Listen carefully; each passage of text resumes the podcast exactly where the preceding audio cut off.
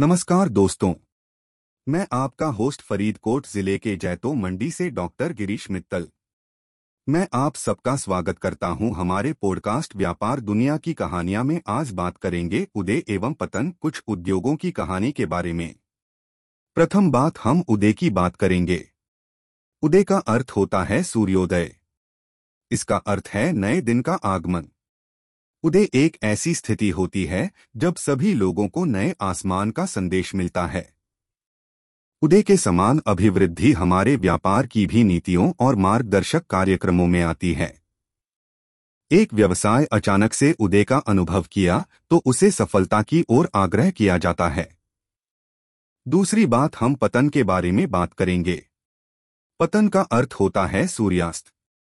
इसका अर्थ होता है रात्रि का आगमन। पतन के समान अक्सर हमारे व्यापार के अवरुद्धि और उचित निर्णयों की लापरवाही है। लगभग हर एक व्यवसाय में पतन के मुद्दे आते ही होंगे, लेकिन उन्हें उनके उत्पादकों और अभिभावकों के साथ नियंत्रित करना आवश्यक होता है। चलिए अब कुछ उद्योगों की कहानी के बारे में बात करते हैं। पहली कहानी है लिज्जत पापड़ की। लिज्जत पापड़, जो भारत में विख्यात है एक महिला समूह था जो उन्नीस सौ उनसठ में मुंबई में शुरू हुआ था। शुरुआत में इस समूह को मात्र छह लोगों ने संचालित किया था, लेकिन आज यह समूह तैंतालीस हज़ार से भी अधिक महिलाओं के साथ भारत के विभिन्न हिस्सों में मौजूद है। इस समूह ने अपना उदय देखा था, जब ये महिलाएँ अपनी पहली बड़ी बचत निधि की व्यवस्था की थीं ताकि दिन भर की